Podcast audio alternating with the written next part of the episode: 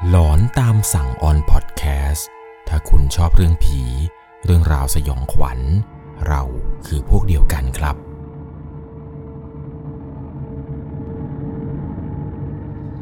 สวัสดีครับทุกๆคนครับ ขอต้อนรับเข้าสู่หลอนตามสั่ง อยู่กับผมครับ 1 1 LC เรื่องราวในวันนี้นะครับ ที่ผมจะเล่าให้กับทุกคนได้รับฟังกันเนี่ย มีถึง 2 เหตุการณ์ครับที่เกิดขึ้นในโรงแรม ที่แรกเนี่ยจะเป็นโรงแรมปริศนาแห่งหนึ่งครับ ที่ภูเก็ต ส่วนอีกที่หนึ่งเนี่ยผมขออนุญาตอุบเอาไว้ก่อน ลองฟังดูนะครับเผื่อคุณอาจจะรู้ว่า โรงแรมที่สองนี้ มันเป็นโรงแรมไหนกัน เรื่องราวทั้งสองเรื่องราวนี้ไม่ได้เกี่ยวข้องกันแต่อย่างใด แต่ผมอยากจะนำเรื่องราวเกี่ยวกับความหลอนในโรงแรมเนี่ยมาให้ทุกคนได้รับฟังกันอีก เพราะเนื่องจากว่าห่างหายกันไปหลาย EP แล้วละครับ เกี่ยวกับเรื่องราวสยองขวัญที่เกิดขึ้นในโรงแรม ใน EP นี้เนี่ยนะครับก็เลยถือโอกาสดี ในการจะนำเรื่องราวทั้งสองเรื่องนี้ มาเล่าให้กับคุณได้รับฟังกัน เรื่องแรกนี้ครับ ก็ต้องบอกตามตรงว่า ไม่ได้เป็นเหตุการณ์สยองขวัญที่เกิดขึ้นกับคนที่มาเข้าพัก แต่ว่าเป็นเหตุการณ์สยองขวัญที่เกิดขึ้นกับพนักงานในโรงแรม ส่วนเรื่องที่สองนี้ครับ จะเป็นอย่างไรก็ต้องติดตามกันยังไงแล้วนะครับ ก่อนจะเข้าไปชมรับฟังกันนี้ ก่อนอื่นผมต้องบอกทุกคนอย่างนี้ครับว่า เรื่องราวสยองขวัญต่อไปนี้เนี่ย จะต้องใช้วิจารณญาณ ต้องใช้ดุลพินิษส่วนตัวในการรับชมรับฟังกันให้ดีๆ เรื่องราวในวันนี้ครับ ถูกส่งมาจากผู้ฟังทางบ้านท่านหนึ่ง ชื่อว่าคุณเต้นนามสมมุติ เรื่องนี้ครับต้องพาทุกคนเนี่ยย้อนกลับไปหลายปีแล้วแหละครับ ในสมัยที่คุณเต้นเนี่ยยังเป็นพนักงานเสิร์ฟอยู่ที่โรงแรมแห่งหนึ่งในจังหวัดภูเก็ต โรงแรมแห่งนี้เนี่ยตั้งอยู่ใกล้ๆกับชายหาด สามารถข้ามถนนเนี่ยไป ก็จะเจอกับทะเล โรงแรมแห่งนี้เนี่ยมีเรื่องเล่ามานาน ตั้งแต่สมัยที่เขาไปทำงานเนี่ย พวกพี่ๆเล่าให้ฟังว่า ตอนที่โรงแรมแห่งนี้เนี่ยกำลังก่อสร้าง เป็นช่วงที่โรงแรมเพิ่งตอกเสาเข็มใหม่ๆ ก็โดนคลื่นยักษ์สึนามิเนี่ยซัดเข้ามาทำให้มันมีพวกศพของคนตายเนี่ยไหลเข้ามากับน้ำมากองอยู่ในบริเวณโรงแรมเนี่ยเป็นจำนวนมาก และพี่ๆครับ เขาก็ยังเล่าให้ฟังกันอีกว่า ตอนที่โรงแรมสร้างเสร็จเนี่ยมี reception คนก่อน เขาทำงานกะดึกอยู่ที่หน้า front คนเดียว พี่แกเนี่ยเหงาเหงาแกก็เลย call วิดีโอไปคุยกับเพื่อน ตอนนั้นครับที่คุยกันไปคุยกันมาเนี่ย พี่คนนี้แกก็หันกล้องครับเพื่อที่จะให้เพื่อนเนี่ยดูบริเวณรอบๆของโรงแรมว่าเป็นอย่างไร ในขณะที่พี่คนนี้เนี่ยแกแพนกล้องไปนี่แหละครับ หลังจากที่แกแพนไปเสร็จเนี่ยแกก็กดกลับกล้องครับให้เห็นหน้าตัวเอง หลังจากนั้นเนี่ยแกก็คุยกันต่อครับ จนมีเพื่อนเนี่ยก็พูดขึ้นมาประมาณว่า แล้วที่โรงแรมจัดงานกันเหรอทำไมคนเยอะจัง พี่คนนี้ครับ แกก็ตกใจเลย แกก็หันไปมองครับ บริเวณตรงนั้นเนี่ยมันไม่มีใครอยู่เลย นอกจากพี่เขาคนเดียว พี่แกก็บอกเพื่อนครับว่ามึงพูดอะไรวะมึงพูดอะไรเนี่ย ปรากฏว่าเพื่อนก็ตอบกลับมาก็บอกว่าเห็นจริง ๆ เห็นว่ามีคนเนี่ยยืนอยู่กันเต็มเลย ตรงตอนจังหวะที่แพนกล้องไป ตรงนู้นก็มีคนตรงนี้ก็มีคน เขามาทำอะไรกันทำไมเขาไม่เดินเข้ามา เพื่อนคนนี้ครับก็พูดให้ฟังอีกว่ามันเห็นจริง ๆ มันไม่ได้แกล้งอำแต่อย่างใด พี่คนนี้ครับ แกก็บอกเพื่อนครับว่าเออเอองั้นเดี๋ยวค่อยว่ากัน ค่อยคุยกันว่ะแค่นี้แหละรีเซพชันคนนี้ครับเขาก็รีบวางสายไป ในขณะที่กำลังนั่งทำงานอยู่ในตอนกลางคืนนี้แหละครับ ปรากฏว่าเขาก็เริ่มเหมือนกับว่าจะมีสายตาเนี่ยจับจ้องมา ในขณะที่ทำงานไปเนี่ยก็พยายามมองดู ว่ามีลูกค้าจะเข้ามาเช็คอินไหม แต่ในค่ำคืนนั้นเนี่ยมันก็ไม่มี แต่ความรู้สึกที่ว่ามีคนมองตลอดเวลาเนี่ย มันยังคงอยู่กับเขาทำงานไปก็ระแวงไป ก้มหน้าเงยหน้าอยู่อย่างนี้ จนกระทั่งถึงช่วงเวลาประมาณตีสามกว่า ในขณะที่กำลังนั่งจัดการเรื่องบุ๊กิ้งอยู่ เขาก็มีความรู้สึกเหมือนกับว่ามีใครบางคนกำลังเดินมา เลยหยุดทำงานครับ แล้วค่อยๆ หันเงยหน้าขึ้นไปมอง ก็ได้เห็นครับว่า มันมีชายแล้วก็หญิงคู่หนึ่งกำลังเดินมุ่งเข้ามาที่รีเซพชันแต่ชายและหญิงคู่นี้เนี่ยแปลก เพราะว่าถ้าเกิดเป็นนักท่องเที่ยว หรือเป็นลูกค้า จะต้องลากกระเป๋าเดินทาง ไม่ก็สะพายกระเป๋าเป้ แต่ชายและหญิงคู่นี้ครับเดินเข้ามาด้วยตัวเปล่า เดินเข้ามากันใกล้ๆเขาเนี่ยก็ได้เห็นครับว่า คนที่เป็นผู้ชายเนี่ยลักษณะคือจะเป็นคนแก่ๆมีหนวดมีเคราผมเนี่ยขาว ส่วนคนที่เป็นผู้หญิงเนี่ยดูแล้วก็มีอายุพอสมควร ทั้งคู่เนี่ยเดินเข้ามา ตัวของ reception คนนี้เนี่ยก็รีบลุกไปทักทาย ตอนที่ทักทายสองคนนี้เนี่ยสองคนนี้ก็ไม่พูดไม่จาอะไร หลังจากนั้นครับสองคนที่เดินมา เขาค่อยๆ หยุดนิ่ง ห่างจาก reception คนนี้เนี่ยในระยะที่พอจะเห็นในสายตาสองคนนั้นเนี่ยหยุดนิ่งไม่เดินมาต่อ ตัวของเขาเองก็เลยลุกขึ้นนี่แหละครับ แล้วก็ถามเขาว่ามีอะไรให้ช่วยไหมครับ แต่สองคนนั้นก็ยังคงยืนนิ่งอยู่ เพียงแค่ครู่เดียวครับ อยู่ดีๆสองคนนั้นเนี่ยก็หันหลังกลับไป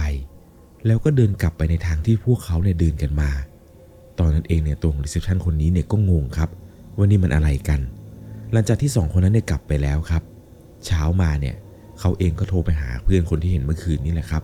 เล่าเรื่องราวเหตุการณ์ประหลาดๆให้ฟังอีก เพื่อนเนี่ยก็พูดว่าชายและหญิงที่เห็นเนี่ย ก็เหมือนกับที่เขาอะเห็นตอนที่เพื่อนคนนี้เนี่ยแพนกล้องไปให้เลยพอเขาได้ฟังเช่นนั้นเนี่ยเขาถึงกับขนลุกเลยแหละครับ แล้วไม่คิดว่าสิ่งที่เพื่อนเล่าให้ฟังเมื่อคืนเนี่ย ที่ว่ามีคนมายืนอยู่เต็มไปหมดเนี่ย มันจะเป็นเรื่องจริงทางทางที่โรงแรมเนี่ยก็ไม่ได้จัดงานอะไร แต่ทำไมเนี่ยเพื่อนถึงเห็นอะไรแบบนี้ แล้วหลังจากวันนั้นมาครับ reception คนนี้เนี่ยก็ไม่เคยเข้าทำงานกะดึกอีกเลย นี่ก็เป็นเรื่องเล่าครับ ที่คนในโรงแรมเนี่ย เล่าให้กับคุณเต็นได้รับฟัง หลังจากวันนั้นมาครับ ที่เขาได้ฟังเนี่ยเขาก็แค่ตกใจเฉยๆ ไม่ได้คิดอะไร บวกกับว่าเป็นคนที่ไม่ได้กลัวเรื่องราวอะไรแบบนี้อยู่แล้วด้วย จนกระทั่งมีอยู่วันหนึ่งที่เขาจะต้องเข้างานกะดึกแทนเพื่อน เพื่อนคนนี้เนี่ยมันหยุดไปธุระ ช่วงเวลาที่เข้ามาตอนนั้นเนี่ยก็เป็นเวลาห้าทุ่มและจะต้องออกงานตอน8โมงเช้า พนักงงานในกาดึกเนี่ยก็จะมีแค่พนักงงานหน้าฟอนต์คุณเต็นท์ แล้วก็กุ๊กกาดึกครับ ที่จะคอยจัดเตรียมอาหาร เตรียมห้องอาหารอะไรต่างๆ เอาไว้สำหรับมื้อเช้า เวลาเช้าเนี่ย เดี๋ยวแขกเขาจะลงมากินข้าวกัน ซึ่งกุ๊กครับก็จะทำงานอยู่ที่ชั้นล่าง เขาได้จำได้ดีเลยว่าในคืนนั้นเนี่ยเข้างานกะดึก สิ่งที่ต้องรับผิดชอบก็คือเซตโต๊ะอาหารในช่วงเวลากลางคืน วางพวกน้ำตาล วางป้าย วางจาน วางช้อนไว้ เพื่อเตรียมพร้อมไว้สำหรับเบรกฟัดในตอนเช้า เดี๋ยวเพื่อนๆกะเช้าเข้ามาเนี่ย เขาจะได้ไม่ต้องเตรียมอะไรมากมาย คืนนั้นครับหลังจากที่เขาเนี่ยเตรียมของเสร็จ เวลาก็ประมาณตีหนึ่งกว่าๆจะได้ หลังจากที่ทำอะไรทุกอย่างเสร็จแล้ว ก็หาที่งีบซะหน่อย จุดที่เขาจะงีบนี้แหละครับ มันก็คือห้องอาหารที่โรงแรมนี้ เขาได้เอาเก้าอี้สามตัวครับ มาเรียงต่อกัน เพื่อที่จะให้นอนได้สบายสบบริเวณรอบๆของโรงแรมเนี่ย มันมืดมากๆ มันมีแสงไฟจากเสาไฟในโรงแรมแค่ไม่กี่ต้น ในขณะที่ตัวของเขาในกำลังเอนตัวลงนอน สักพักหนึ่งก็ได้ยินเสียงดัง อีดเสียงเนี่ยเหมือนกับมีคนลากเก้าอี้ เป็นเสียงลากเก้าอี้จากข้างบนครับ ซึ่งห้องข้างบนเนี่ยมันตรงกับห้องพักของลูกค้าพอดี เขาในคิดในใจว่า ดึกดึกดื่นดื่นทำไมลูกค้ายังไม่หลับไม่นอนกันอีก เวลานี้เนี่ยส่วนมากแล้ว แขกที่พักในโรงแรมเนี่ยจะพากันหลับกันหมด เสียงลากเก้าอี้เนี่ยมันดังอยู่เกือบจะชั่วโมงกว่าเห็นจะได้ เดี๋ยวมันก็ลาก เดี๋ยวมันก็หยุด เสียงเนี่ยดังเอียดอาดเอียดอาดดังไปดังมา ดูเวลาตอนนั้นก็ปาไปประมาณตีสองครึ่งแล้ว เสียงลากเก้าอี้มันได้เงียบหายไป หลังจากนั้น พอรู้ว่าเสียงลากเก้าอี้นี้ครับ มันเงียบหายไป เขาเองเนี่ยก็ค่อยๆเคลิ้มหลับ จนกระทั่งตื่นขึ้นมาในช่วงเวลาประมาณตีสี่กว่าช่วงนั้นเนี่ยก็รีบลุกขึ้นไปเคลียร์จานตามห้องพัก เคลียร์นู่นเคลียร์นี่อะไรต่างๆ ก็ได้ผ่านห้องพักของแขกห้องหนึ่งตำแหน่งนี้เนี่ยตัวของเขารู้ดีว่านี่มันคือห้องเมื่อคืน ที่ลากเก้าอี้ไปลากเก้าอี้มา ตัวของเขาเองเนี่ยพอผ่านห้องห้องนี้ครับ ก็จดเบอร์เอาไว้ หลังจากที่เคลียร์จานอะไรเสร็จครับ เขาเองเนี่ยก็เดินไปหาเพื่อนคนหนึ่งที่อยู่ที่หน้า front แล้วก็นั่งคุยกับมันครับว่า เมื่อคืนเนี่ยเจออะไรไหม มีอะไรแปลกๆหรือเปล่าวะ เพื่อนคนนี้มันก็บอกว่าอะไรแปลกๆอะไรมึง ไม่มี ก็ปกติดีเหมือนกับทุกๆคืนนี่แหละ แต่ตัวของเขาครับ ก็เล่ากับเพื่อนฟังว่า เมื่อคืนน่ะ เจอแต่เสียงลากเก้าอี้ทั้งคืนเลยว่ะ เนี่ย มันดังมาจากห้องด้านบน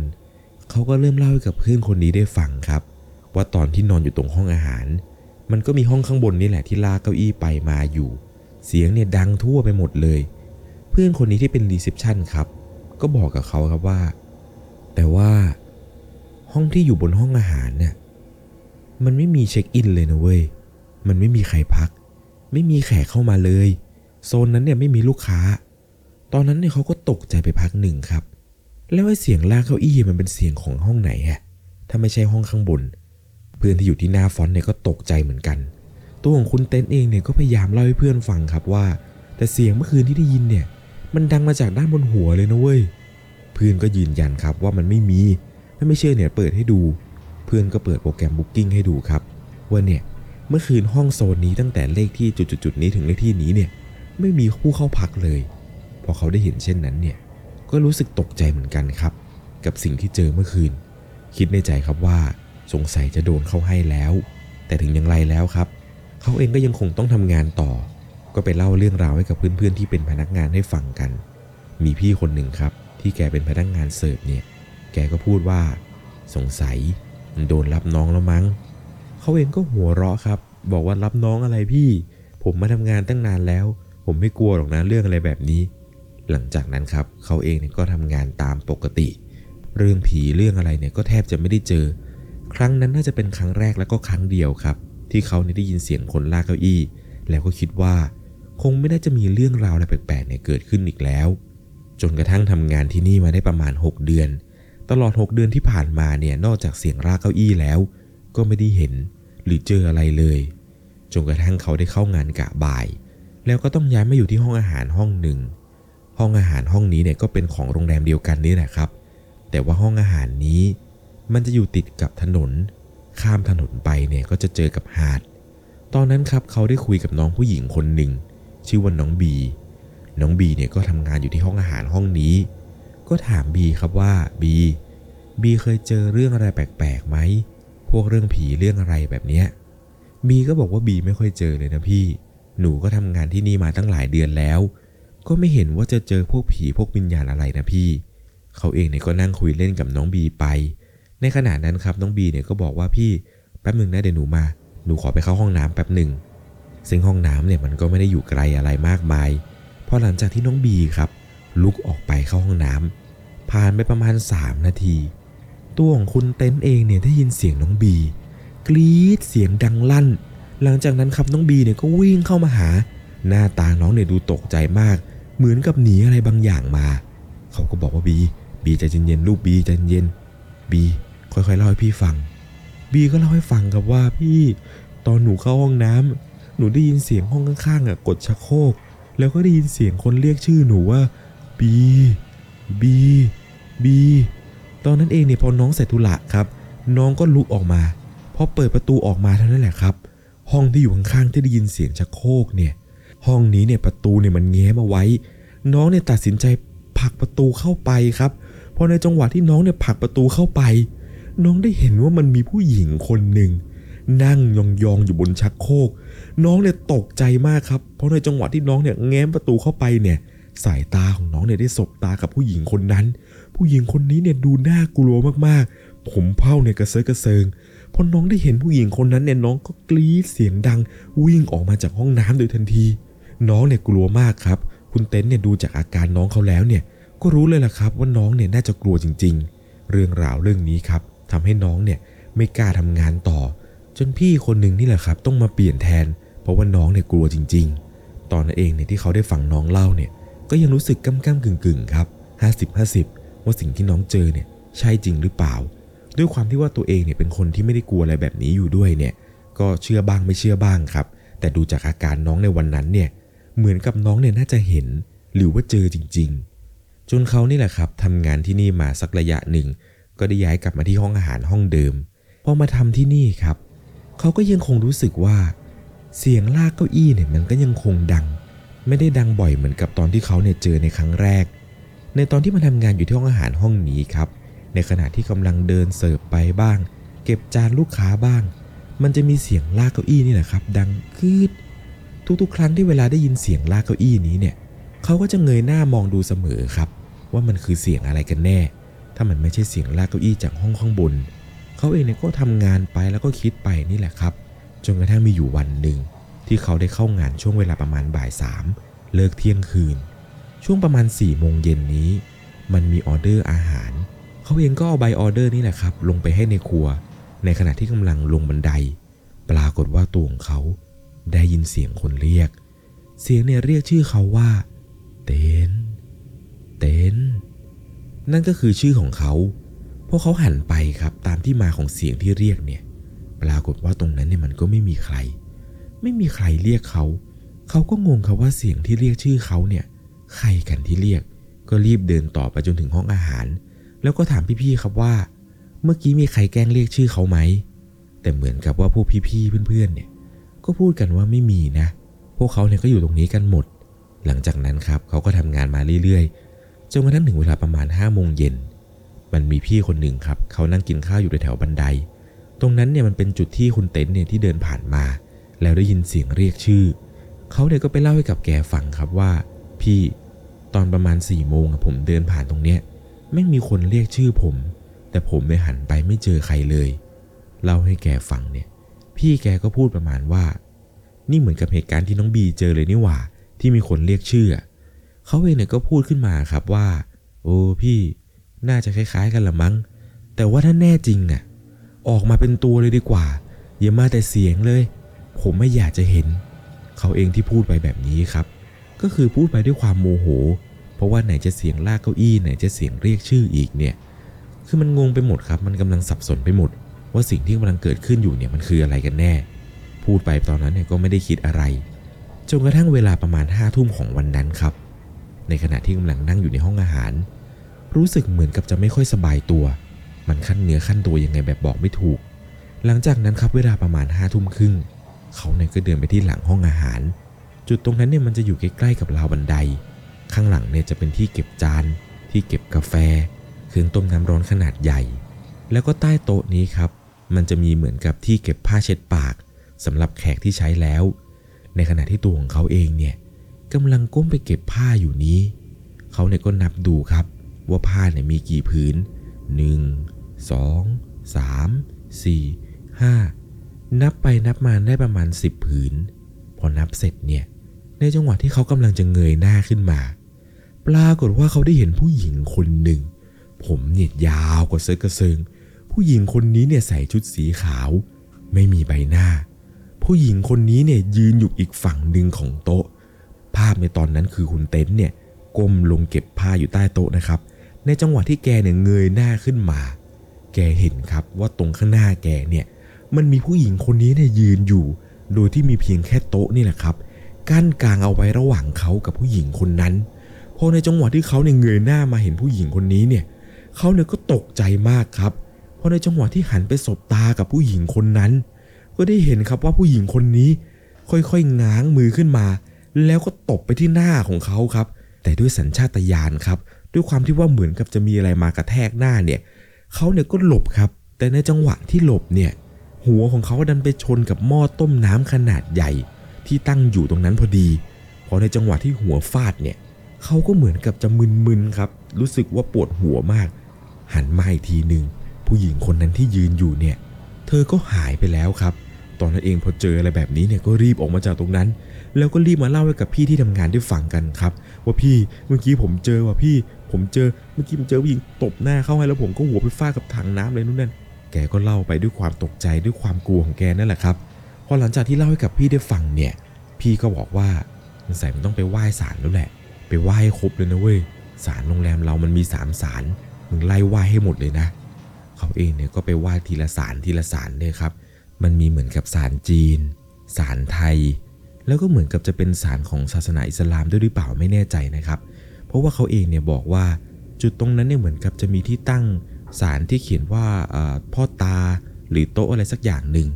เขาเองเนี่ยพอได้เห็นแบบนั้นเนี่ยก็รีบยกมือไหว้ทั้งสามศาลให้ครบ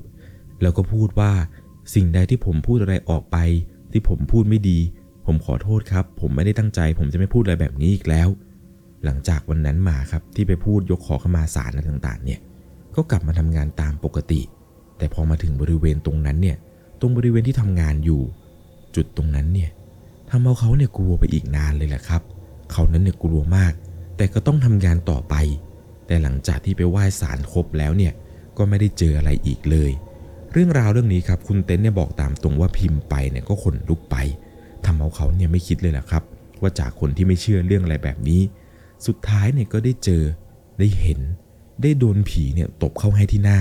ตอนนั้นเนี่ยบอกตามตรงครับว่าความรู้สึกที่ว่าโดนตบเนี่ยคือไม่รู้สึกเลย ราะว่าเขาเนี่ยหลบแล้วหัวเนี่ยไปฟาดกับกระติกน้ำร้อนอันนั้นเนี่ยคือเจ็บกว่า เรื่องราวเรื่องนี้ครับก็ต้องบอกเลยว่า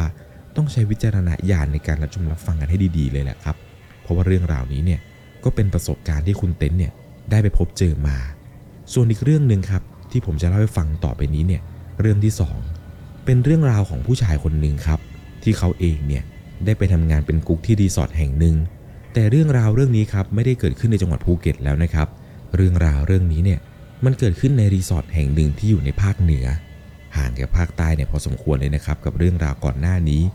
เรื่องนี้เนี่ยมันเกิดขึ้นเมื่อตอนที่ผู้ฟังทางบ้านท่านนี้ครับ ผมขออนุญาตใช้นามสมมติว่าคุณแจ็คคุณแจ็คเนี่ยได้ไปคุยกับเฮียเจ้าของโรงแรมครับ ว่าเขาเนี่ยอยากจะมาหางานทำจนกระทั่งเฮียนี่แหละครับ ตัดสินใจรับเขาเข้ามาทำงานรีสอร์ทของเฮียในตอนนั้นเนี่ยที่จะมาทำงานมันห่างจากบ้านเขาประมาณ 3-4 กิโล วันแรกที่มาทำงานเนี่ยก็คือมาทำงานตั้งแต่8โมงเช้า โดยงานแรกเนี่ยที่มาทำก็คืองานล้างครัว ล้างข้าวของเครื่องใช้ต่างๆ ไม่ว่าจะเป็นพื้นพวกหม้อพวกเตาพวกอะไรต่างๆ เนี่ยเรียกได้ว่าทำความสะอาดชุดใหญ่กันเลย เพื่อให้เตรียมพร้อมในการเปิดร้านอาหารด้วย เสร็จประมาณบ่ายโมงกว่าๆเขาก็กลับบ้านไปพักผ่อน แต่ยังเหลือบางส่วนครับ ก็กะว่าเดี๋ยวค่อยมาทำพรุ่งนี้ก็แล้วกันจนกระทั่งวันที่สองครับที่มาทำงานที่นี่ มาถึงเนี่ยก็8ปดโมง ยืนล้างจานกับลูกน้องกันอยู่สองคน ล้างไปได้สักพัก ปรากฏว่าหางตาของเขา ดันหันไปเห็นเหมือนกับว่ามีคนคนหนึ่ง ใส่เสื้อสีเหลือง ท่อนล่างเนี่ยมองไม่ค่อยชัด ว่าใส่กางเกงขาสั้น หรือว่ากางเกงขายาว เพราะในขณะที่เขากำลังยืนล้างจานอยู่นี้ ก็ไม่ได้สนใจอะไรครับ เพียงแต่ว่าเห็นว่าคนใส่เสื้อสีเหลืองเนี่ยเดินผ่านไป ก็เลยหันไปถามน้องที่ล้างจานด้วยกันอยู่นี้ครับว่า เมื่อกี้ใครว่าน้อง น้องเนี่ยมันก็ไม่พูดครับ น้องมันเงียบ แล้วมันก็บอกครับว่า ผมว่าเดี๋ยวผมมานะครับ หลังจากนั้นเนี่ยมันก็วางจานครับ แล้วรุ่นน้องเนี่ยมันก็เดินออกจากห้องครัวไป เขาเองก็งงครับว่ามันเป็นอะไรของมันวะพอล้างไปได้สักพักหนึ่งครับตัวของเขาเองเนี่ยก็หยุด แล้วก็เดินไปถามมันครับว่า ไปยืนอยู่ทำไมข้างหน้าทำไมไม่มาช่วยกันล้างต่อ น้องคนนี้ครับมันก็พูดประมาณว่า พี่ผมกลัวผมไม่กล้าล้างต่อแล้วอะพี่ เขาเองก็ถามครับว่า เองกลัวอะไรของเองวะแล้วเราก็อยู่ด้วยกันสองคนเนี่ยเองจะกลัวอะไร รุ่นน้องคนนี้ครับ มันก็พูดขึ้นมาครับว่า ก็คนเสื้อเหลืองที่เดินผ่านไปไงพี่ เขาก็สงสัยครับว่า อะไรวะคนเสื้อเหลือง ตอนนั้นตัวของเขาก็คิดครับ คนเสื้อเหลืองก็คือคนที่เขาเนี่ยเห็นที่ว่าเดินผ่านไปนั่นแหละครับ ที่ว่าตัวใหญ่ๆเนี่ยเดินผ่านไป เขาก็ถามครับว่า เองรู้จักกับว่าคนเสื้อเหลืองคนนั้น รุ่นน้องคนนี้ครับ มันก็พูดว่า น่าจะเป็นเจ๊น้อยอะพี่ เจ๊น้อยอะแกเป็นพ่อครัวเก่า แกเป็นกระเทย แกนอนตายที่ห้องพักของแก แกป่วยตาย หลังจากที่แกตายอะพี่ คนยังไม่เห็นอยู่เลยว่าแกเนี่ยเดินมาป้วนเปี้ยนอยู่ในครัว ขนาดวันที่แกตายไปแล้วเนี่ยที่ทุกคนยังไม่รู้ ยังมีคนเห็นว่าแกมาทำงานอยู่เลย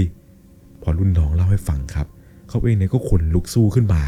กลัวก็กลัวครับ แต่ด้วยความที่ว่า ตัดสินใจมาสมัครงานทำที่นี่แล้ว นี่เพิ่งจะวันที่สองเอง จะลาออกไปเนี่ยมันก็ยังไงอยู่ รุ่นน้องก็บอกกับเขาครับว่าพี่เจ๊น้อยแกเฮี้ยนมากนะพี่ ผมกลัว เขาเนี่ยก็คิดในใจครับว่าโดนแล้ว หลังจากนั้นก็รีบทำงานให้เสร็จครับ เพื่อที่จะรีบกลับบ้าน เพราะเนื่องจากว่าเดี๋ยวพรุ่งนี้เนี่ยจะมีทัวร์มาลง วันที่ 3 ของการทำงาน มีคณะทัวร์มาลง 50กว่าคนครับ ต้องจัดเตรียมข้าวของข้าวต้มอะไรไว้ให้ตอนเช้า เขาเนี่ยมาถึงที่รีสอร์ทแห่งนี้เนี่ยก็ประมาณตีห้า เข้ามาในครัวครับก็เจอรุ่นน้องคนนี้เนี่ยกำลังเตรียมของอยู่ ในขณะที่เขาเนี่ยกำลังทำข้าวต้มให้ครับ สักพักหนึ่งเขาก็ได้เห็นครับว่ามีคนคนหนึ่งเนี่ยใส่เสื้อสีเหลือง เดินผ่านไปบริเวณด้านหลังของรุ่นน้องคนนั้นพอได้เห็นเช่นนั้นเนี่ยเขาก็รู้สึกกลัวเลยแหละครับ แต่ตอนนั้นเนี่ยไม่ได้บอกให้กับรุ่นน้องคนนั้นได้รู้ เพราะว่าถ้าบอกไปเนี่ยเดี๋ยวมันก็กลัวอีก เขาเนี่ยก็ขนลุกสู้ไปทั้งตัว เมื่อได้เห็นวิญญาณของเจ๊น้อย คนที่รุ่นน้องคนนั้นเนี่ยเล่าให้ฟัง อเขาได้เห็นเนี่ยเขาก็กลัวมากก้มหน้าก้มตาทำงานของตัวเองต่อไป ถามว่าตอนนั้นเนี่ยกลัวไหม บอกได้ตามตรงครับ ว่าตัวของคุณแจ็คตอนนั้นเนี่ยกลัวสุดขีด แต่ก็ทำยังไงได้ ต้องทำงานให้เสร็จ คุณแจ็คเนี่ยเล่าให้ฟังว่า ขณะที่แกทำงานไปเนี่ย แกก็จะเห็นนี่แหละครับ เป็นคนใส่เสื้อสีเหลืองตัวใหญ่ๆ เดินผ่านไปผ่านมา เดี๋ยวแวบไปแวบมาอยู่อย่างนั้น เขาเนี่ยรู้เลยแหละครับ ว่าสงสัยวิญญาณของเจ๊น้อยเนี่ย น่าจะยังไม่ไปผุดไปเกิด แกคงจะห่วงแล้วก็รักในการทำงานนี้มาก แกเนี่ยผ่านไปผ่านมาอยู่บ่อยครั้ง เหมือนกับว่าแกเนี่ยทำงานอยู่ มันมีอยู่ช็อตหนึ่งนี่แหละครับ ที่ทำเอาคุณแจ็คเนี่ยถึงกับช็อก เพราะว่าตรงข้างหน้าเขาครับ ห่างไปประมาณระยะสายตาพอมองเห็น จุดตรงนั้นเนี่ยรุ่นน้องครับ มันได้เตรียมถ้วยพริกน้ำปลาเอาไว้ ประมาณ 5-6 ถ้วยแล้วครับ เขาเองเนี่ยก็ทำงานของเขาไปอยู่ แล้วก็หันไปมองดูครับว่ารุ่นน้องคนนี้เนี่ยเตรียมพริกน้ำปลาไปถึงไหน ในขณะที่เขาเนี่ยเห็นว่ารุ่นน้องเนี่ยเดินเหมือนกับว่าจะไปเตรียมพริกเพื่อทำเพิ่ม เขาเนี่ยก็มองดูถ้วยพริกน้ำปลาครับ แต่แล้วอยู่ดีๆเนี่ยถ้วยพริกน้ำปลามันขยับเองต่อหน้าต่อตาเขาพอเขาได้เห็นเช่นนั้นเนี่ยก็รีบทำข้าวต้มของตัวเองนี่แหละครับ ให้เสร็จเลย แล้วก็รีบออกไปวางให้ลูกค้า ไปวางตอนนั้นเนี่ยก่อนเวลาที่ลูกค้าจะมาซะอีก เพราะว่าไม่อยากจะอยู่ในครัวกันครับ กลัวก็กลัว รีบพากันเตรียมข้าวเตรียมของ แล้วก็พากันไปนั่งอยู่ข้างนอกครัวครับจนกระทั่งลูกค้าเนี่ยค่อยๆทยอยมา ตอนนั้นเนี่ยไม่มีใครกล้าเข้าไปนั่งในครัวกันเลย ในครัวเนี่ยไม่มีใครอยู่ แต่กลับได้ยินเสียง เป็นเสียงเหมือนกับมีดเนี่ยกระทบกับเขียงดังกึกกึกกึกกึกเสียงเหมือนกับมีคนทุบพริกทุบกระเทียม แล้วก็เสียงคล้ายๆ กับคนใช้ตะหลิวนี่แหละครับ ผัดกับในกระทะดังก้องแข้งก้องแข้งเสียงเนี่ยดังลั่นครัวไปหมด โดยที่ไม่รู้เลยครับว่ามันคือเสียงของอะไรทั้งทั้งที่ไม่มีใครอยู่ในครัว ตัวของเขาเองแล้วก็ลูกน้องเนี่ยนั่งขนลุกขนพองกันอยู่ตรงหน้าครัวนี้แหละครับ จนกระทั่งลูกค้าครับมาถึง พอมาถึงครับตัวของเขาเองกับลูกน้องเนี่ยก็พากันไปจัดเตรียมอาหารอะไรให้เรียบร้อย เปิดเพลงในคอมให้มันได้บรรยากาศ เวลาลูกค้านั่งกินข้าวเนี่ยจะได้รู้สึกอบอุ่นหน่อย ลูกค้าก็นั่งกินข้าวไปตัวของเขาเองเนี่ยก็เดินไปเดินมาอยู่แถวๆนั้นนั่นแหละครับ ส่วนรุ่นน้องเนี่ยมันก็นั่งเขียนนู่นนี่นั่นอะไรของมันไป สักพักหนึ่งครับ เหมือนกับได้ยินเสียงคนเคาะดังก๊อกก๊อกก๊อกก๊อกก๊อกเสียงนี้เนี่ยมันเป็นเสียงดังใกล้ ๆ กับตัวเขาเเขาเนี่ยก็หันหน้ามองกับรุ่นน้องครับ ถามว่าเสียงอะไรวะไอ้รุ่นน้องเนี่ยมันดันปากไวขึ้นมาครับว่า สงสัยเสียงเจน้อยเคาะมั้งพี่ เขาเองเนี่ยก็บอกกับรุ่นน้องครับว่า ไม่ใช่ไม่ใช่ เสียงมันดังมาจากด้านหลังเราเนี่ย เสียงดังเคาะก๊อกก๊อกก๊อกก๊อกก๊อกเขาเนี่ยก็หันไปมองครับ ว่าตำแหน่งที่ได้ยินตอนนั้นเนี่ยพอหันไปเนี่ยมันก็เป็นเหมือนกับเป็นผนังครัวครับ รุ่นน้องเนี่ยมันก็พูดขึ้นมาครับว่า น่าจะเป็นเจน้อยจริงอะพี่ เขาเองเนี่ยก็บอกว่า เฮ้ย ไม่ใช่หรอกมั้ง ถ้าเป็นจริงๆอะ มันต้องดังกว่านี้ดิวะ พอพูดจบเท่านั้นแหละครับ จากไอเสียงที่ยินดังก๊อกก๊อกก๊อกเบาๆเนี่ย มันกลายเป็นเสียงดังปังปังปังปังปังเสียงเนี่ยดังเหมือนกับคนเนี่ยทุบผนังเลยนะครับ ดังปังปังปังปังมันดังจนชนิดที่เรียกว่าลูกค้าที่นั่งกินข้าวอยู่เนี่ย หันมามองเขาแล้วก็รุ่นน้องกันครับ เพราะว่าในตำแหน่งที่เสียงที่ได้ยินเนี่ย มันอยู่ตรงด้านหลังของเขาพอดี พวกลูกของลูกค้าที่นั่งกินกันอยู่เนี่ยหันมามองกันหมด เขาเนี่ยก็ตกใจเหมือนกันครับ ถึงกับขนลุกทำอะไรกันไม่ถูกเลย รุ่นน้องคนนี้เนี่ยมันก็อึ้งไปสักพักหนึ่งแล้วมันก็เริ่มกลัวครับ ตอนนั้นเนี่ยหันไปบอกแขกครับว่าขอโทษด้วยครับขอโทษด้วยครับไม่มีอะไรครับไม่มีอะไรครับพอหลังจากที่พูดกับแขกจบเนี่ยพวกแขกที่มากันครับ ลูกค้าที่มากันเนี่ยก็นั่งกินข้าวกันต่อแบบไม่มีอะไรเกิดขึ้น แต่ตัวของเขาแล้วก็รุ่นน้องเนี่ยนั่งขนลุกกันแบบทำอะไรกันไม่ถูกเลย เขาสองคนตัดสินใจลุกออกจากตรงนั้นครับ มาอยู่ไกลๆจากผนัง โดยตอนนั้นเนี่ยตัดสินใจมายืนอยู่ห่างจากผนังพอสมควร รุ่นน้องคนนี้เนี่ยมันก็ดูกลัวๆครับ เหมือนกับมันยืนขาสั่นๆหน่อย หลังจากนั้นครับคนที่มาเข้าพักกันเนี่ยก็พากันกินข้าวอะไรกันเสร็จ 10โมงกว่าๆเนี่ยเขาก็พากันลุกออกไป ตัวของเขาเองเนี่ยก็เก็บข้าวเก็บของทำความสะอาดอะไรต่างๆ แล้วก็คุยกันครับว่าจะเข้าไปในครัวเนี่ยอย่าทิ้งกันนะเว้ยถ้าเจออะไรแปลกๆเนี่ยอย่าวิ่งนะ ตัวของเขาเองกับรุ่นน้องนี่แหละครับ ก็พากันค่อยๆขนจานขนอะไรเนี่ยไปเก็บไว้ในครัว ตอนที่เดินเข้าไปนี่ก็คือเดินคู่กันเลยครับ ไม่มีการแยกหน้าที่กันทำทุกอย่างพร้อมกันครับ คือแทนที่จะได้เสร็จไวๆเนี่ยก็กินเวลา เพราะว่ากลายเป็นว่าหนึ่งหน้าที่เนี่ยทำกันสองคน คุยกันครับว่าจะไม่ไปไหนห้ามทิ้งกันโดยเด็ดขาดพอหลังจากเก็บทุกอย่างเสร็จครับเฮียเจ้าของรีสอร์ทเนี่ยแกก็เดินมาคุย ถามว่าเป็นอะไรกันวะทำไมดูกลัวๆกัน กลัวอะไรกันวะอย่าบอกนะ ว่ามึงโกลัวไอ้เจนั่น เจนั่นมันตายไปแล้ว แต่ไม่ต้องกลัวหรอก มันอยู่นี่แหละ มันไม่ยอมไปไหน เฮียเนี่ยยังเจอกับมันจังๆเลย เขาเองเนี่ยก็หันไปบอกเฮียครับว่า เฮีย เฮียรู้ได้ไงครับว่าพวกผมเจอ เฮียก็บอกว่าดูสีหน้าพวกมึง แล้วก็ดูท่าทาง เห็นตั้งแต่ตอนที่ลูกค้าเนี่ยนั่งกินข้าวกันแล้วทำไมดูมึงสองคนดูแปลกๆจังวะ เขาเนี่ยก็เริ่มเล่ากับเฮียฟังครับว่าเฮีย พวกผมเจอเสียงเคาะแบบเสียงดังมากเลยเฮียก็ตอบประมาณว่า เออเฮียก็เจอเฮียด่ามันตลอดอะด่าเสียเลย เจอทีไรเนี่ยกูด่ามันตลอด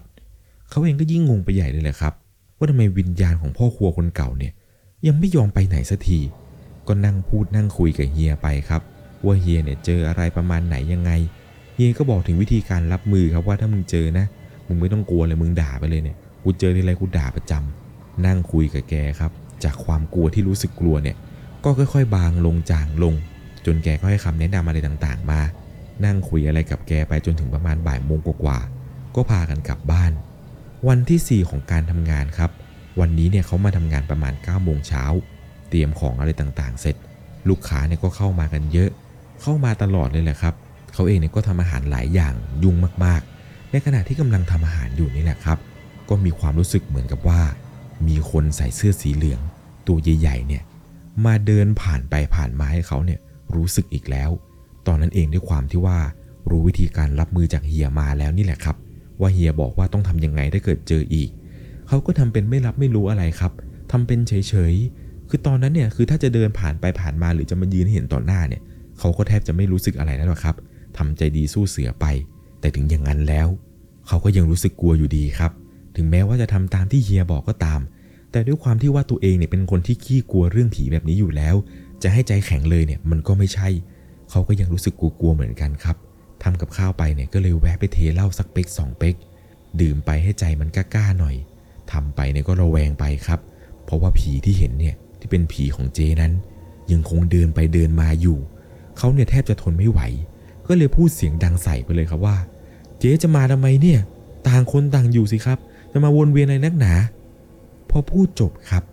ด้วยความรู้สึกที่ว่ามีคนเดินไปเดินมาเนี่ย หางตาที่เห็นเหมือนกับมีคนใส่เสื้อสีเหลืองตัวใหญ่ๆเนี่ยเดินผ่านไปผ่านมา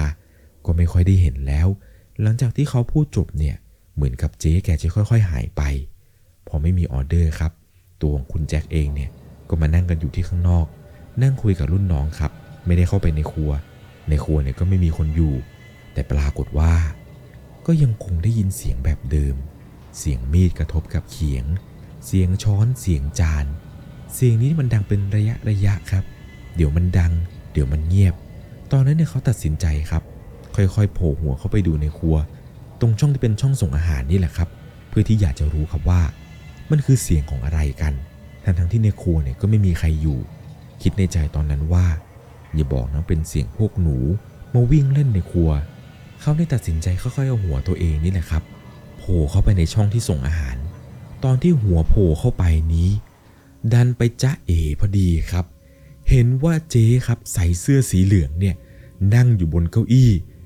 หันหน้ามามองเขาในระยะที่ประชิดสายตา เขาเนี่ยถึงกับร้องเสียงหลงเลยแหละครับ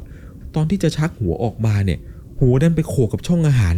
ตอนนั้นเนี่ยเขาเนี่ยรู้สึกกลัวมากๆเลยแหละครับทำอะไรไม่ถูกเลย ใบหน้าที่เห็นตอนนั้นเนี่ยคือมันบวมขึ้นอืดตาเนี่ยแทบจะทะลักออกมา ผมเผ้าของแกเนี่ยคือแบบยุ่งเหยิงไปหมด แล้วเสื้อที่แกใส่ในตอนนั้นที่เขาเห็นเนี่ยก็คือเสื้อตัวสีเหลืองนั่นแหละครับ ตัวที่เขาเนี่ยเห็นมาโดยตลอดว่ามีคนใส่เสื้อสีเหลืองเนี่ยเดินผ่านไปผ่านมา ระยะตอนนั้นที่เห็นเนี่ยมันไม่ได้ไกลเลยเลยครับ เพียงแค่ประมาณ 2 คืบเห็นจะได้ ก็คิดดูนะครับว่าเขาเนี่ยโผล่หัวเข้าไปในช่องนั้น ก็ได้เห็นครับว่าเจ๊เนี่ยนั่งมองเขาแบบในระยะที่แบบประชันชิดมากๆ เขาเนี่ยกลัวมากๆครับ รุ่นน้องคนนั้นเนี่ยมันก็แตกตื่นหมดเลยครับ มันก็กลัวครับที่เห็นว่าเขาเป็นอะไรแบบนี้ บอกตามตรงครับว่าตอนนั้นเนี่ยพอได้เห็นเข้าจะจ่าเนี่ยถึงขั้นทำอะไรไม่ถูกเลย เขาเนี่ยกลัวมากครับไม่กล้าเข้าไปในครัวอีก รุ่นน้องคนนั้นครับแม้ว่ามันจะกลัวเนี่ยมันก็ต้องเข้าไปทำอาหารแทนเขาจนกระทั่งเฮียครับเดินมาถามครับว่าทำไมไม่เข้าไปทำอาหารในครัว ปล่อยให้น้องมาทำทำไม เขาเนี่ยก็กลัวครับ แล้วก็เกาะแขนเฮียแล้วก็เล่าให้เฮียฟังครับว่าเฮียผมเจอแบบนี้เฮียเฮีย เล่าไปเนี่ยน้ำตาเขาก็จะไหลไปครับ กลัวก็กลัวครับ แต่เหมือนว่าเฮียแกเนี่ยพอจะเข้าใจอยู่ เขาก็เลยบอกกับเฮียครับว่าเฮียผมขอโทษนะเฮียวันนี้ผมไม่ไหวจริง ๆ เฮียแกก็บอกว่าเออเออเออไม่เป็นไรไม่เป็นไรเข้าใจเข้าใจเข้าใจทำใจดีๆค่อยๆตั้งสติก่อน หลังจากนั้นเฮียแกก็เดินไป น้องเนี่ยก็ทำอาหารไปครับ เหมือนกับว่าตัวของคุณแจ็คเนี่ยพอเริ่มแบบว่ามีสติได้ เริ่มที่จะหายกลัว ก่อนที่จะเข้าไปในครัว เขาก็เริ่มมองซ้ายมองขวา ดูก่อนครับว่าผีเจนั่นน่ะ ยังอยู่อยู่ไหมพอมองซ้ายมองขวาไม่เห็นว่ามีเขาเนี่ยก็เข้าไปช่วยน้องบ้างในบางครั้งครับ ในเมนูที่มันยากๆ ในเมนูที่น้องเนี่ยทำไม่ได้นะครับ เขาจะต้องเข้าไปทำอยู่เสมอ แต่ว่าเวลาส่วนใหญ่เนี่ยจะไม่ได้อยู่ในครัวเหมือนกับที่ผ่านมา เวลาส่วนมากจะอยู่ที่หน้าครัว คอยเสิร์ฟอาหารให้แทน คอยจัดนู่นจัดนี่อะไรแทนรุ่นน้องคนนี้ไป กว่าจะเลิกงานในวันนั้นเขาก็เวลาประมาณสองทุ่มกว่าๆกลับไปถึงบ้านครับ ก็นอนคิดนั่งคิด ว่าเป็นแบบนี้เนี่ยไม่ได้แน่นอน เพราะว่าตัวของคุณแจ็คเองครับ อยากจะทำงานที่นี่ งานที่นี่มันไม่ได้ลำบากอะไร เงินเดือนที่เฮียให้เนี่ยมันก็สมเหตุสมผล อีกอย่างหนึ่งเนี่ยมันก็ไม่ได้ไกลบ้านอะไรมากมาย เขาเนี่ยอยากจะทำงานที่นี่จริง ๆ ครับ อยากจะอยู่ที่นี่ให้ได้นานๆ ไม่อยากจะมากลัวเรื่องผีเรื่องอะไรแบบนี้ ตอนนั้นเนี่ยก็นอนคิดครับว่าพรุ่งนี้เนี่ยไปถึงที่นั่นเนี่ยต้องทำอะไรสักอย่างแล้ว เช้าวันที่5ครับตัดสินใจตื่นแต่เช้าไปใส่บาตร แล้วก็อุทิศส่วนบุญส่วนกุศลให้กับเจ๊เขา หลังจากนั้นครับก็รีบขับรถไปที่รีสอร์ทพอไปถึงครับก็ไปเจอกับเฮีย แล้วก็ถามเฮียครับว่าเฮียครับ ผมถามหน่อย ว่าห้องของเจที่แกตายเนี่ยแกตายห้องไหนเฮียก็พาเดินไปครับเฮียบอกมามามาเดี๋ยวพาไปเองเฮียก็พาเดินไปครับก็ระหว่างทางเนี่ยเฮียก็ถามว่ามึงอยากจะรู้ไปทำไมว่าห้องนั้นมันอยู่ตรงไหนเขาเนี่ยก็ชูน้ำแดงให้กับเฮียดูครับว่า ผมจะมาไหว้แกหน่อยครับ จะบอกกับแกว่าให้ไปสู่ภพภูมิที่ดีซะ ฮียแกก็เอออครับว่าแกก็บอกเออเออเออดีดีดีพอไปถึงยังหน้าห้องครับเฮียแกก็ชี้ให้ดูว่าเนี่ยเนี่ยห้องนั้นเนี่ยที่ปิดตายไว้เนี่ยเฮียใส่กุญแจเอาไว้ พอไปถึงครับเขาเนี่ยก็รู้สึกขนลุกพอสมควร ห้องห้องนั้นเนี่ยเหมือนกับเป็นบ้านหลังเล็กๆครับที่เฮียเนี่ยทำเอาไว้ให้พนักงานอยู่ เป็นคล้ายๆกับบ้านพักพนักงานนี่แหละครับ มันจะอยู่กันประมาณหลายๆห้องหน่อย อยู่เรียงๆกัน แต่มันมีอยู่ห้องหนึ่งครับที่ถูกล็อกประตูไว้ ห้องนี้เนี่ยดูเก่าดูโทรม ประตูเนี่ยฝุ่นจับ หน้าต่างเนี่ยไม่ต้องพูดเลยแหละครับ ตรงบานเกล็ดเนี่ยเต็มไปด้วยฝุ่น แต่ห้องนี้ครับถูกปิดม่านเอาไว้ภายใน พอไปถึงครับคุณแจ็คเนี่ยก็เอาน้ำไปตั้ง เอาอาหารไปวาง แล้วก็ทูบเนี่ยนะครับ ปักหนึ่งดอก แล้วก็บอกครับว่าให้เจ๊เนี่ยไปสู่ที่ชอบที่ชอบ ไม่ต้องมาหาผมในครัวอีก ไปไหนก็ไปนะครับเจ๊ไปในที่ชอบไม่ต้องมาให้เห็นกันอีก ผมมาดี ผมตั้งใจมาทำงาน ผมรักในอาชีพพ่อครัว หลังจากที่ไหว้แกเสร็จปุ๊บเนี่ย วันนั้นทั้งวัน ความรู้สึกแปลกๆ หรือว่าอะไรต่างๆ ที่เขาเห็นในเมื่อก่อนที่ผ่านมา 4 วันเนี่ย ก็ไม่ได้เจอเลยแหละครับ เจ๊แกเนี่ยก็ไม่ได้ออกมาให้เห็นอีก แต่บอกตามตรงครับ ว่าช่วงแรก ๆ ที่เห็นที่เจอเนี่ย เรียกได้ว่าไม่อยากจะทำงานเลยแหละครับ เขายิ่งเป็นคนที่กลัวอะไรแบบนี้อยู่ด้วย ยิ่งไม่อยากจะเจออะไรแบบนี้ แต่กลับได้เจอเนี่ยทำเอาเขาเนี่ยขนลุกเลย นี่ก็เป็นประสบการณ์ครั้งสำคัญเลยแหละครับ ที่คุณแจ็คเนี่ย ได้ไปพบเจอมาสองเรื่องราวเรื่องนี้ครับผมต้องบอกเลยว่าเหตุการณ์อะไรต่างๆเนี่ยคือมันแตกต่างกันไป อย่างเรื่องราวของโรงแรมที่ภูเก็ตที่คุณเต็นท์ไปเจอมาเนี่ยโรงแรมนั้นเนี่ยที่เจอเรื่องหลอนๆในช่วงซึนามิเนี่ยก็ก็ต้องบอกตามตรงครับว่าช่วงซึนามิเนี่ยก็หลายโรงแรมเหมือนกันครับ ที่มีศพเนี่ยเข้าไปเกยอยู่ในนั้น เพราะเนื่องจากว่ามันเป็นปรากฏการณ์ที่ไม่คาดคิดนะครับ บางคนเนี่ยยังคงเล่นน้ำอยู่เลย โดนน้ำเนี่ยซัดไหลไปกับกระแสน้ำสุดท้ายเนี่ยก็ไปติดอยู่ตามโรงแรม ไปติดอยู่ในคลองนู่นนี่นั่นอะไรไป ถึงที่คุณเต็นไปเจอมาเนี่ยผมก็มีความเชื่อนะครับว่า อาจจะเป็นเรื่องราวของวิญญาณเจ้าที่เจ้าทาง หรือไม่ก็วิญญาณของพวกสัมภเวสีอะไรต่างๆ ที่ยังคงวนเวียนอยู่ในสถานที่ตรงนั้น เรื่องราวของคุณเต็นเนี่ยผมให้ความหลอนประมาณแปดเต็ม 10 ก็แล้วกันครับ เรื่องราวเรื่องนั้นเนี่ยถ้าคุณเต็นไม่ไปพูดท้าทายเนี่ยผมว่าที่เจอเนี่ยอาจจะไม่หนักขนาดนี้ ส่วนเรื่องราวของคุณแจ็คครับที่เจอในรีสอร์ทแห่งหนึ่งตอนที่ตัวเองเนี่ยไปทำงานเป็นพ่อครัว เรื่องราวเรื่องนี้ผมก็ให้ 8 เต็ม 10 เช่นเดียวกันครับ ผมมีความรู้สึกว่าการพบเจอวิญญาณที่ตายแบบไม่รู้ตัวเนี่ย มันเป็นอะไรที่น่ากลัว คนตายที่เขาตายไปแล้วแบบที่ยังไม่รู้ว่าตัวเองตายเนี่ย แล้วยังคงมาวนเวียนมาทำนู่นทำนี่อะไรอยู่นี้เนี่ย คล้ายๆ กับว่าตอนที่เขาเสียไปครับ เขาไม่รู้ว่าตัวเองเนี่ยจากโลกนี้ไปแล้ว เขาก็ยังคงทำอะไรเดิมๆ เคยทำอะไรแบบไหนเนี่ยก็ยังคงทำซ้ำๆแบบเดิมนั่นแหละครับ ก็ไม่แปลกครับที่ทำไมคุณแจ็คเนี่ยยังพบเจอเรื่องอะไรแบบนี้อยู่ บวกกับว่าตัวเองเนี่ยเป็นคนที่ขี้กลัว จิตอ่อน อาจจะได้เห็นเรื่องอะไรพวกนี้เนี่ยง่ายด้วยสองเรื่องราวที่ผมเล่าให้ฟังนี้แหละครับ ก็อยากให้ทุกคนเนี่ยใช้วิจารณญาณในการรับฟังกัน ไม่อยากจะให้คิดนะครับว่า เรื่องราวนี้เป็นเรื่องราวแต่งเรื่องราวนี้เป็นเรื่องราวที่สมมุติขึ้นมานู่นนี่อะไรไป เพราะว่าเรื่องทั้งหมดนะครับที่ส่งเข้ามาเนี่ย คือผมเองก็ไม่รู้หรอกครับ ว่าแต่ละคนเนี่ยไปเจออะไรกันมาบ้าง ผมเนี่ยมีหน้าที่เล่า ผมก็เล่าให้กับทุกคนได้รับฟัง เอาเป็นว่าฟังไว้เพื่อที่ว่าคุณเนี่ยจะได้ไม่ต้องเจอ จะได้ไม่ต้องพบเห็นเรื่องราวเกี่ยวกับพวกผีนั่นเอง ยังไงแล้วนะครับ ก่อนจากกันไปในค่ำคืนนี้ ถ้าคุณชอบเรื่องผี เรื่องราวสยองขวัญ เราคือพวกเดียวกัน ไว้เดี๋ยวโอกาสหน้าครับ ผมจะพยายามหาเรื่องราวหลอนๆมาให้ทุกคนเนี่ยได้รับฟังกันอีก ใครมีประสบการณ์สุดหลอนครับ อยากจะแชร์อยากจะมาถ่ายทอด ส่งเข้ามาได้ครับที่แฟนเพจ Facebook 1LC หรือ Instagram ส่วนตัวผมก็ได้ครับ NUNGLC ผมยังรออ่านเรื่องราวของคุณอยู่ ใครที่ส่งเข้ามาแล้วแล้วผมยังไม่ได้อ่านเนี่ยอย่าเพิ่งน้อยใจนะครับ ผมพยายามทยอยอ่านอยู่ เพราะเนื่องจากว่ามีผู้ฟังทางบ้านเนี่ยอินบ็อกกันมาเยอะมาก ยังไงแล้วนะครับ ก็ขอให้ทุกคนนะครับโชคดี ราตรีสวัสดิ์ หวังว่าค่ำคืนนี้ จะไม่มีใครเจอผี สวัสดีครับ สามารถรับชมเรื่องราวหลอนๆเพิ่มเติม ได้ที่ YouTube Channel 1 LC ยังมีเรื่องราวหลอนๆที่เกิดขึ้นในบ้านเรา รอให้คุณแนนได้รับชมอยู่นะครับ